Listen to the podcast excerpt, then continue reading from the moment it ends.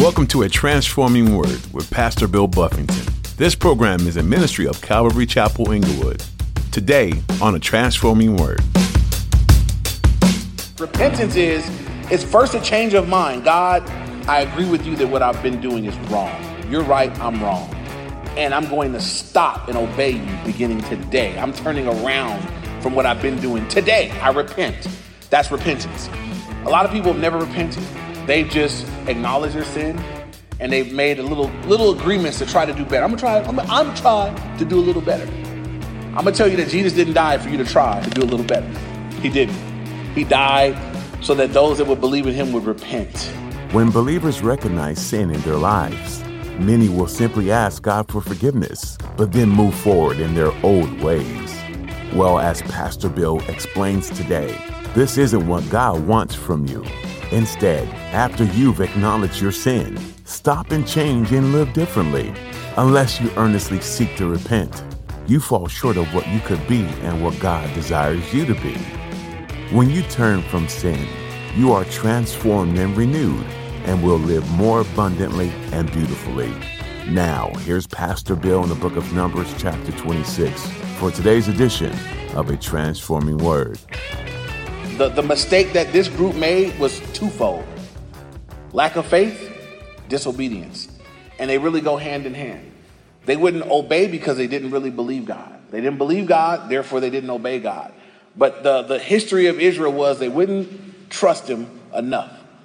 After all that he had done, all the miracles, water out of rocks and manna out of heaven and quail and everything else, they wouldn't trust him and they wouldn't just obey him. And so, if we can learn from their mistakes, we want to do those two things that they didn't do.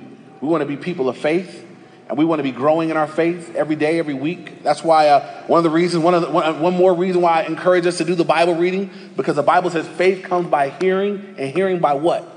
The Word of God. So if you read it, it, it this is what happens you read the Word. You read the Word, you see that it's true, and your faith grows. You read the word, it's like, boom, God spoke to me. Oh, that was, that was crazy. I was thinking about that. And then I read that verse. I wasn't even planning. And, then your faith grows. And you, you'd be amazed at how the more time you spend in the word, you become a man and woman of faith.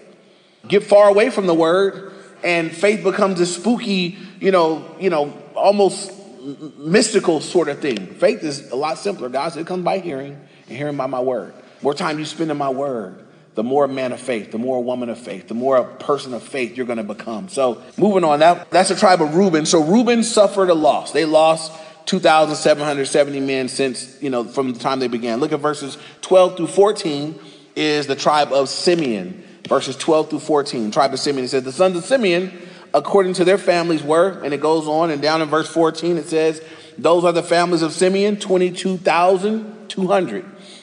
So, in the first census, Simeon had 59,300 men, and 38 years later, they have 22,000. So they lost 37,100 men over the 38 years.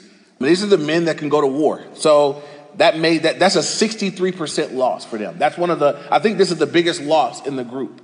Simeon, they they just took a took a major loss. Um, a lot less people, a lot less, and, and just this is what I think of this. What if Simeon had went ahead and what if they had gone ahead and gone in 38 years earlier? He'd have gone in and and they would be receiving on the back end a much greater uh, reward. But the time wasted and the time over this time they suffered loss and they lost a, a lot of people and that would mark this tribe. That tribe's inheritance is going to be marked by this number now, not the previous number. Um, what do we learn from that? That many times when we won't step out in faith when God says do it, some people feel like, you know what, I'll, if I don't do it now, I'll just do it later. Like, like, like almost like God will give me more chances. I, I, it'll, it'll still be there to do, but that's not necessarily the case. Do you? Some people don't believe that you could actually miss out on what God has, but you can. You could actually miss out on what God has. There are opportunities that God has that you could actually miss out on because um, you, you, just wouldn't move forward. You just wouldn't do it. Um, there's some people that like to act like, no, whatever I do, whatever I end up doing, it ends up being God's will. And so if I wait five years and God works it out then, no, you could actually waste time and lose opportunities. There's opportunities that you won't get back. Uh, I spoke to someone this week who um, felt like at one the Spirit had prompted them to pray for someone for, for supernatural healing, but they didn't. And now they'll, they don't, they'll never, that opportunity's gone, right? They don't get to go back and see if God would have done something supernatural. You know, it's just, it's gone. It's an opportunity missed. Same with sharing the gospel. There can be times where the Lord prompts you to talk to him, talk to him, talk to her. And you know that something's, the Lord's doing something that's not normal. You're being prompted and you're like, ah, I'm trying to get home. Eh, it's going to be inconvenient. And you don't do it. You never know. That's a missed opportunity. It's not like you get that over again. God's not hindered by you either. He'll have someone more faithful than you step up and do it. But you missed out on your opportunity, maybe to lead that person to Christ maybe to see God do something significant in the, in the realm of healing for someone. And so you can miss opportunities. And so, again, had this tribe gone in 38 years earlier, boom, they're a much bigger tribe. They're going to get a much bigger inheritance, 63% more. Um, but now they're a smaller tribe. Uh, they've lost in, in the time wasted, they've lost. All right, moving on now, verses 15 through 18 is the tribe of Gad. The sons of Gad, according to their families, and it goes on to begin to name their names. And then in verse 18, these are the families of the sons of Gad, according to those who were numbered of them, 40,500. And so Gad is another tribe that lost. Um, they started out 38 years earlier. They had 45,650 men. Now, 38 years later, they have 40,500. So they lost 5,150 fighting men. And so, again, the, the people that we're counting are specifically the men that were able to go to war. That meant that this is the strength of your tribe. The, the strength of your army represented the strength of your tribe. And so they lost 5,000, you know, 5,150 men. So 11% loss for Gad. Again, they go in weaker and they go in smaller. And I titled the study Gains and Losses because in our time and space on earth, we can be, there are people that are just making gains. There are people that you look at when they got saved and you look at the, the, the, the, trajectory that they're on, and it's like, man, they're just, they're growing in their relationship with the Lord. They're growing in their ability to serve. They're just, you see gains all the way. And it doesn't look like, you know, Paul is maybe one of my favorite people to chart out. And I look at his life and where it began and how God was merciful to forgive him for his heinous sins.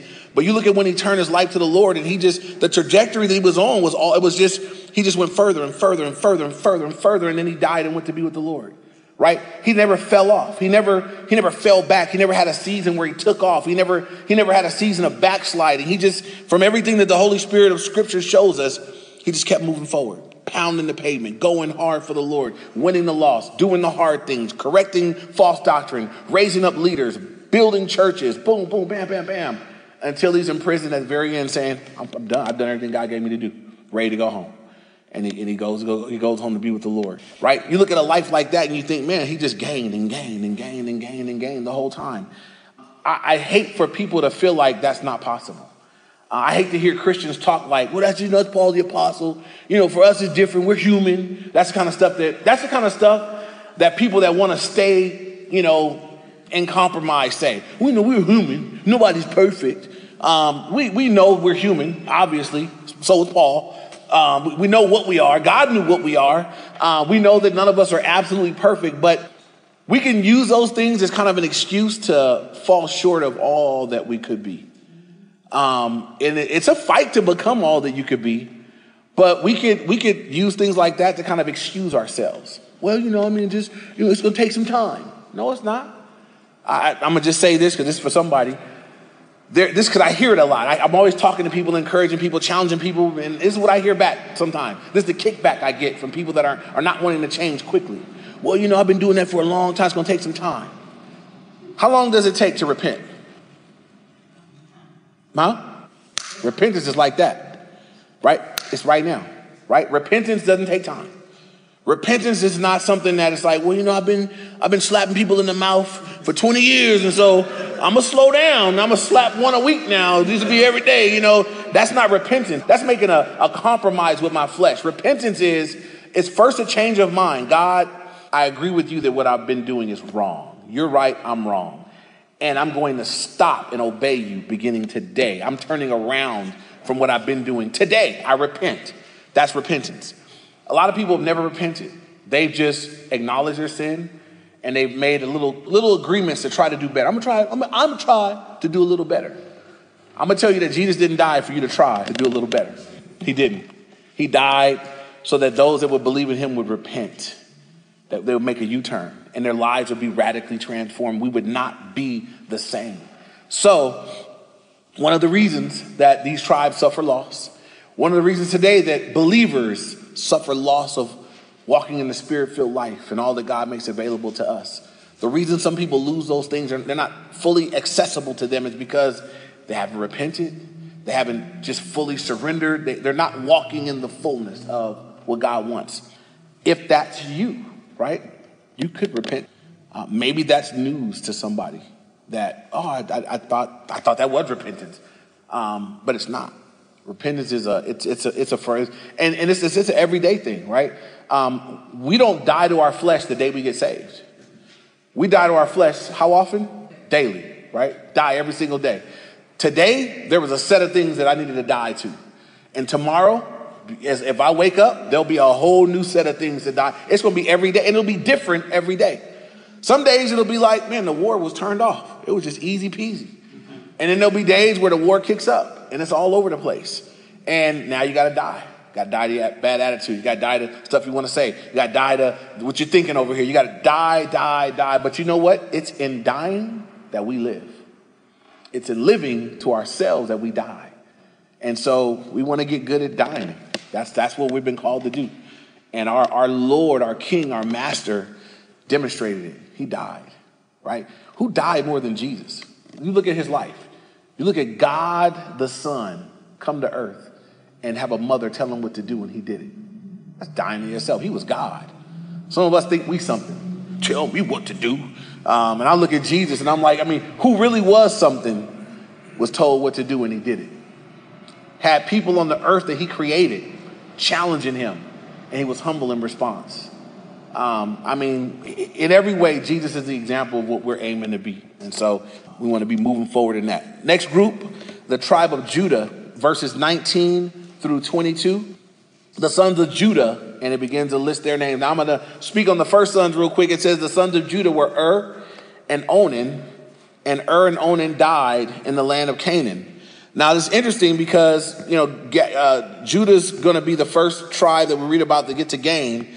Um, these two, uh, I won't explain all the details. You can go read it for yourself. But Ur and Onan, they were they were they were supposed to raise up an offspring for their sibling, and they one of the brothers wouldn't do it, disobeyed the Lord. God killed. They both God. These are two sons that God killed them for their disobedience, but they died back in Canaan, and so everybody else, you know, we don't get the details of how they lived or what they did, but as you come down to verse 22, it says, These are the families of Judah, according to those who were numbered of them 60, 76,500. And though there was some, some sin earlier on and some things that God dealt with, and, and a couple of them were killed, now they grow a little bit. Um, they were 74,600. Now they're 76,500. 38 years later, they've gained 1,900 people. They're the first tribe in the group that's, that's gained.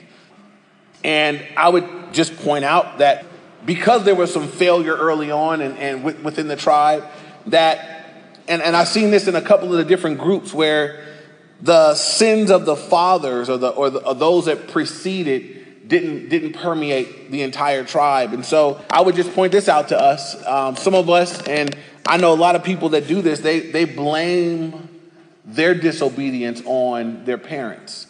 Well, you know, my this, this my family was always like my mother was like that, my dad was like that, so you know here I am. And I just would want to point out to all of us that in Christ we become what kind of creation? New. So all that becomes irrelevant, right? Um, I can't dig into my back pocket and say, well, you know, my parents both had substance abuse issues, and so it's just in my DNA. You know, I'm always going to have. No, no, you could, you could be, you could be the first one that doesn't well, you know, my parents didn't stay married, my wife's parents didn't stay married, and so you know, we don't what that we don't know what it looks like. No, you have a Bible, you have a Holy Spirit, you have everything you need, right? You could be the first of a new generation, a new era for your kids and those that come after. God can do a new thing with you guys. You you don't have to be stuck in whatever you came out of. And so that's just a word for any of us that maybe use it as an excuse um, or maybe look at our parents or we look, you know, look to someone else and want to blame them for what we're doing. What God gives every human being is an opportunity for newness themselves. Uh, I'm not bound by my upbringing. I'm not bound by whatever I endured, whatever I viewed, whatever I was exposed to as a kid, as a child, or whatever, none of that matters when I become a new creation in Christ. I'm a brand new creation. I'm a child of the living God. And I have His Spirit living in me. I got new direction from His Word. My mind's going to be transformed. It's to transform the way I live, the way I think, the way I behave, and my whole being is going to be transformed by Him. And i will be under that process until I go to heaven. The process of sanctification. God's working on me, and God's working on you. Let Him do His work. Don't offer up excuses to stay the same, but let God make us into what He wants us to be. Because uh, for some of us, we're going to be that first generation of, of family that, you know, there's, there's, there, there, may not be that in your family. There may, there may not be anyone to look to for an example of, you know, marriages or whatever. Maybe you're going to be the first ones. So we need to get it right so we can lay the, we can lay the path. Maybe your family haven't been believers. Maybe your family comes from some other background, or they just were whatever. They were just worldly or carnal or whatever. Maybe you're going to lay the, the, the, the, maybe you're laying down the groundwork for people to come behind you and your family to know the Lord and to go to church and to seek God and to read a Bible. We got to be open to that, right? I can't look at my past or whatever I came from and let that determine where I'm going. Uh, because the day I met Christ, that was a crossroads. That was a, that was a transition in my life. I became new. And yep, up until that point, the major influences maybe had been family, but I got new influence now. And it's a more powerful influence than any human influence. Uh, it's God Himself influencing us to change from the inside out. He not only tells us and shows us how to change, then He gives us His power to do it. Right? God shows us what He wants us to be, and then we're weak and we're like, I can't be that. I'm too weak. I can't. Guys, I did. Ask me for help, and I'll give you the power to be it. The Bible says it is He who works in you, both to will and to do for his good pleasure. To will, to want to do it, and then to be able to do it. God said, I work in you to want to do it and to be able to do it. So I can do it if I want to with God's help. Amen? So let's do it. All right, next group Issachar, verses 23 to 25. The sons of Issachar, according to the families, according to their families, and it, and it goes down the list them in verse 25. These are the families of Issachar, according to those who were numbered among them 64 54,300. Uh, Issachar is another tribe that gained. They started off at 54,400, and now they've added and they have 64,300. So they gained 9,900 people, uh, the tribe of Issachar did. So, uh, and I, I would point this out with the tribes that are gaining, they're gaining and multiplying in the, in the midst of a time when everybody isn't doing it right. So, um, I would look at the tribes, and some of the tribes gained, some of the tribes lost. Um, the tribes that happen to flourish in this time, they're flourishing in the midst of a, a, an atmosphere where everybody's not doing things the way God wants. It's not like everyone's flourishing, so we're, we're, we're flourishing, they're flourishing, we're just all encouraging each other in the right way. Some of them are obviously taking a different road. They're doing things different that, that they would be flourishing at a time when people right next to them are being depleted. And that's an important thing for us as believers that we would be able to flourish in God wherever He plants us. Uh, maybe God's not planted you in the most encouraging environment or atmosphere. Maybe it may be your own household or where you live. And it's not the most encouraging atmosphere to grow and flourish, but you can flourish and grow right there. Maybe the community that you're planting is not the most encouraging community. You feel like it's hard, but you can flourish and grow wherever God's planted you if, if you allow God to have his way in your life. Uh, the next tribe of uh, Zebulun, uh, verses 26 and 27.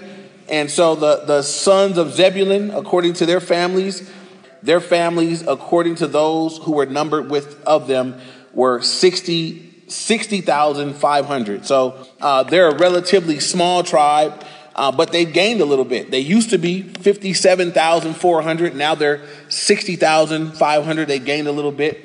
Uh, verses 28 through 34 deal with the sons of Joseph, uh, Manasseh. And um, as you look through the list of Manasseh, and then we'll see next it'll be Ephraim. Uh, Manasseh gained, but Ephraim lost. And so Manasseh, it tells us, gained. Um, when they started off, they had 32,200 ready for war. 38 years later, at this point, they've got 52,700. And so they've gained by 64%. I think that's the biggest, uh, I think that might, yeah, that's, that is the biggest gain of, of these groups.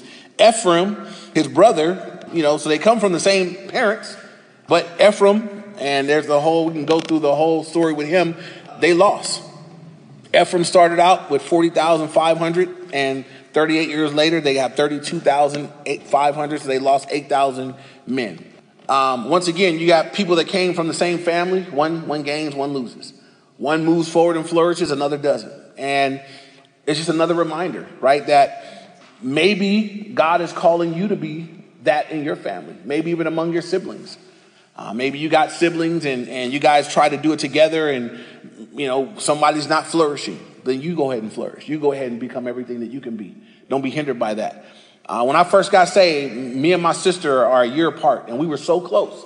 Our entire life, it was like me and her were like that. We were like that through elementary, through junior high, through high school. Um, you know, in my neighborhood, you know, it was. I mean, we were we we grew up very very tight, and into our young adult life, we were tight. We hung out when we were clubbing and partying. Wherever my sister clubbed, I would take all my little, you know, hoodlum buddies, and we would go be at that club, so nobody could bother my sister. You know, um, that was our relationship. You know, we were tight. So I got saved, and I'm thinking the first person I need to get saved is her, so we can still kick it. I mean, we got, you know, I, I need her to be saved. And so my sister's the first person I shared my faith with. It's the first person I sat down and said, man, this is what God has shown me. This is what I've done. You know, do it, just do it with, you know, you come on too. And she didn't come on right away. Um, she's been saved now for, for several years and she's doing really well and flourishing, but not right away. And there was an option at that point. You know, I either either kind of fall back with her because we drank together. Um, we both did comedy clubs, and it was the kind of comedy that you listen to when you're not a believer. It's not God ain't in that, you know. But it, it was like all the things we had in common. I got saved, and I'm like, nah, I don't want to go there. Nah, I don't really go there no more. Nah, I don't drink that either. And it was like, man, we, we had, I don't listen. You, you got the new, what's the name? No, I don't, I don't really listen to that no more either. And it was just like, man, we just, for a season, I, I lost her. I lost my sister. You know, we didn't have the close ties. Um, it just was what it was. Um, that was better than me rolling with her. Um, just that I stayed where I needed to be because eventually she joined me. Um, but maybe some of you guys are hindered by family relationships. Uh, don't be. Um, that you don't have to be. Uh, that's a choice. And so um, sometimes uh, that that's going to be the call that some people have to make in order to move forward in their walk with the Lord, is to go ahead and allow there to be a severance uh, with even even family. Uh, anybody that would hold you back. When the Bible says that bad company corrupts good character, uh, it, it, doesn't. It, it's not just outside. There's there's when it says bad company corrupts good character, that means family. There's families involved in that too. Um, as my kids have grown up, my BJ's become very curious because we got lots of family, but my family's really um, it's just broken. You know, there's it's just a lot of stuff that I wouldn't I wouldn't expose my son to or my daughters to. Um, there are people that my daughter have never met because I got uncles and cousins and people that they don't care if it's a niece or I be done kill somebody, you know, for looking at my daughters or saying something sideways. I wouldn't be, I'll be gone. Clint be here. I'll be, y'all come, y'all be writing me letters at the local penitentiary, you know. And so BJ, we seen, we had a funeral and we saw pictures and all those, those are your cousins. And he's like, oh, my cousin. That's, you know, I'm like, there's a reason why I ain't never took you out there uh, and probably won't. Um, they are your cousins by blood. That there ain't nothing, there's, I, I, can't find any benefit. I can't find anything that, you know, they're a little, all a little older than him. And I'm like, yeah, I wouldn't, I wouldn't put you out there like that. You know, bad company corrupts good character, even if they share your last name. And so, um, and now if it's your husband or wife, you got to deal with it. But other than that, you need to pray about. If it's hindering you, you need to pray about some separation. And so, again, Manasseh, they gained, uh, they gained uh, 20,000, 50, 500 people. Uh, but Ephraim, uh, verses 35 to 37, Ephraim ends up losing 8,000 men.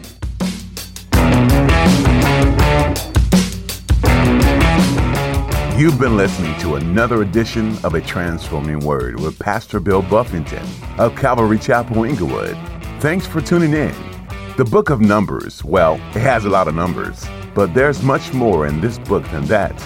During their long, drawn out journey, the Israelites' faith in God is tested. In return, these wayward people test God's patience towards them, but God remains faithful and true in looking out for his chosen people. When you think about it, it's no different today. People disobey and test God's patience, while they also endure hardships and challenges that they wouldn't have desired. But in all, God remains faithful through and through. If you missed any part of this series in the book of Numbers, You can hear these messages by going to calvaryinglewood.org. A Transforming Word is a radio ministry of Calvary Chapel Inglewood. If you're ever in the Inglewood area, we like to meet you. Our service times are on Sundays at 9 and 11 a.m. and Wednesday at 7 p.m. If you're unable to visit in person, we stream our services online. For more information, such as directions and links to media pages, just visit calvaryinglewood.org. Again, that website is calvaryinglewood.org. Thanks for tuning in today to a transforming word. Next time, Pastor Bill will continue teaching through the book of Numbers, verse by verse, chapter by chapter. You might be surprised by how things in this book might apply to the very things you're working through in your own life. So be sure to join us again to hear and be challenged by a transforming word.